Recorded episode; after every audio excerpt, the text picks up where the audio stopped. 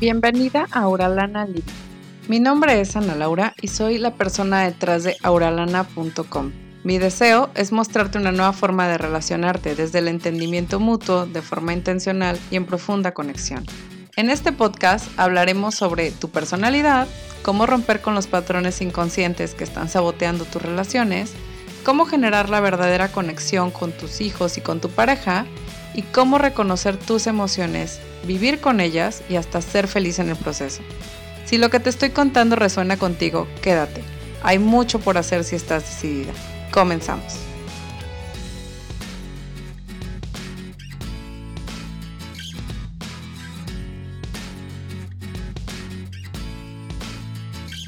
Bienvenida a Auralana Living Podcast. El día de hoy tengo un episodio súper especial para ti que se llama Deja de llamarle tú tóxico. Entiendo, tu ex te duele y por eso solemos ponerle algún, algún sobrenombre nefasto para él o ella. El asunto es que esto a veces nos está haciendo más daño del bien que nos está haciendo. Bienvenida a este episodio de Auralana Living Podcast y déjame decirte también que en esta ocasión este episodio está siendo patrocinado por mi programa Lúcida. Lúcida es un programa para superar una relación de pareja de la forma más consciente y sana posible. De esta forma tú tengas la contención, el apoyo y la guía que tú necesitas en un ambiente grupal. Entonces, bueno, eh, déjame decirte que este mes, durante todo febrero, van a estar abiertas las aplicaciones para Lúcida porque comenzamos en marzo. Así que, bueno, Lúcida se divide en tres secciones o en tres partes. Es un programa que hacemos durante tres meses, donde el primer mes te ayuda a hacer sentido de lo que sucedió. Durante el segundo mes te muestro los patrones en donde tú, los patrones que tienes en relaciones, los patrones de por qué estuvo sucediéndote esto y cómo es que lo puedes superar. Y la, en la tercera parte, básicamente nos enfocamos en cómo de aquí en adelante crear relaciones conscientes para no tener que repetir. Así que si estás interesada en Lúcida, recuerda que de, directamente puedes irte a las notas de este episodio y aplicar en el link que te voy a dejar ahí. Ok, bueno, pasado este comercial, quiero decirte que si en este momento justo estás en esta parte de terminar la relación o ya terminaste la relación, pero sigues refiriéndote a tu ex de estas maneras, hay varias cosas que quiero comentarte y es que probablemente experimentes una mezcla entre ira, tristeza y puede ser que hasta culpa. En este momento, eh, cuando estamos terminando una relación o cuando ya terminamos la relación, pero simplemente estas emociones no se van, es donde estamos tratando de hacerle sentido a lo que pasó, justamente lo que te decía que abarca el primer módulo de Lúcida, ¿no? Estamos muy confundidas, las emociones no nos ayudan porque básicamente nos sentimos un poco... Eh, como si incluso se entremezclaran entre ellas, ¿no? Y todo puede resultarnos muy subjetivo. No es casualidad que durante tanto tiempo se representaran las emociones por medio del elemento agua. Realmente, cuando estamos pasando por un rompimiento, nos hace sentir como que estamos sumergidas en nuestras emociones, como que nuestras acciones están eh, un poco eh, en base a lo que nos dicen estas emociones, ¿no? Este también es el momento en el que miramos hacia atrás y comenzamos a asignar significados a todo lo que nos sucedió. Y bueno, ahí hay de todo. Podemos ver las humillaciones, podemos ver las discusiones, podemos ver la agresión, podemos ver el arrepentimiento, la rabia, los intentos fallidos y por supuesto nuestra expareja comienza a tomar un tono, comienza a tomar otra forma, como si dejáramos de verla como es para ponerle el significado que tuvo esta persona dentro de nuestra historia. Y es aquí cuando pueden pasar dos procesos, dos procesos súper importantes que voy a mencionarte en este momento, que son la idealización o el satanizar. Cuando idealizamos o satanizamos, o ambas, dependiendo del momento, ¿no? Porque muchas veces tenemos esta parte donde en estas partes lo idealizo, en esta parte satanizo, bueno, tenemos de todo. Entonces, ¿qué es idealizar o cómo idealizamos? Señales de que estás idealizando es cuando pensamos en nuestro ex como una persona iluminada.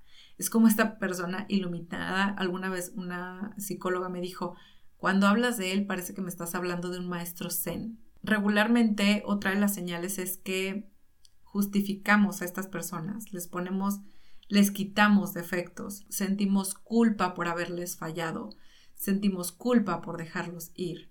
Nos sentimos insuficientes para ellos, no lo merezco o no la merezco.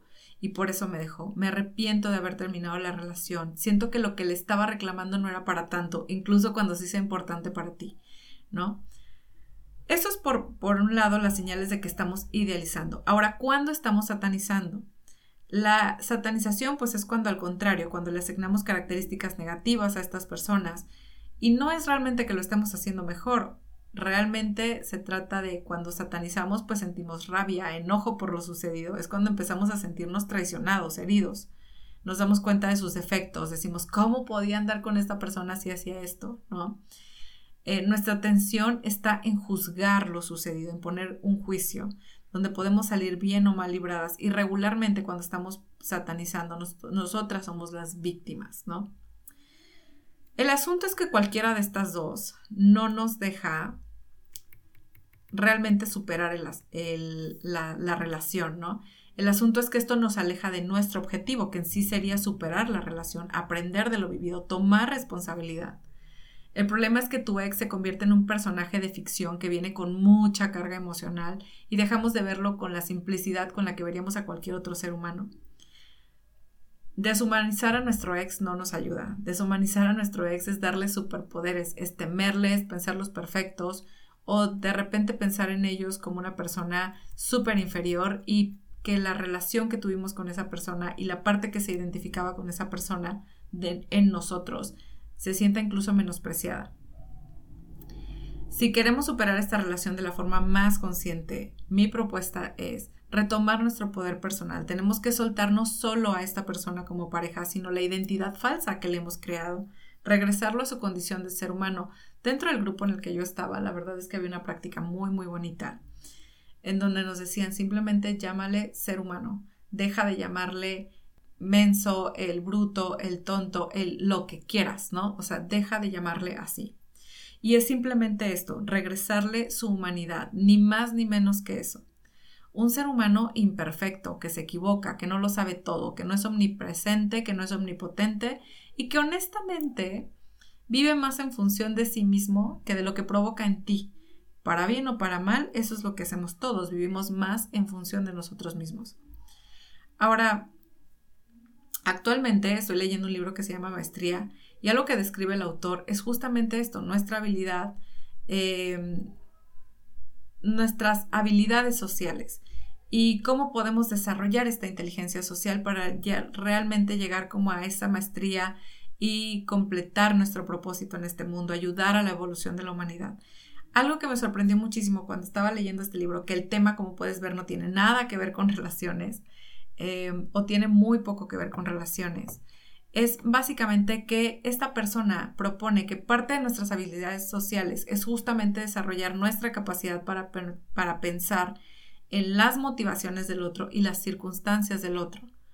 ¿Por qué? Porque de esta forma desmiti- desmitificamos a las personas. Así podemos entender y predecir mejor sus comportamientos y de esta forma también regresamos a las personas a a su humanidad, a su humanidad donde realmente los humanos no somos ni totalmente buenos ni totalmente malos, donde realmente los seres humanos simplemente actuamos por, motivados por nuestros deseos, que a veces pueden ser sumamente egoístas y a veces pueden ser sumamente nobles, pero al final del día humanos, ¿no?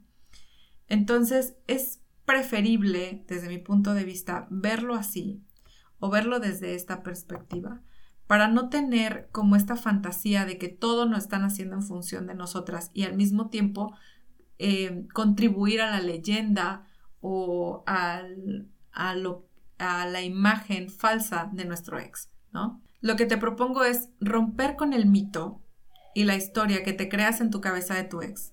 Déjalo en su condición de simple mortal, observa sus motivaciones y desde ahí resignifica tus experiencias para tener una transición mucho más consciente. Si este contenido resuena contigo, te invito a suscribirte al podcast y de esa forma no te pierdas ningún episodio. Compártelo en tus historias de Instagram y etiquétame o envíame un mensaje directo. Recuerda que solo así puedo conocer tus opiniones y de paso nos ayudas a llegar a más personas.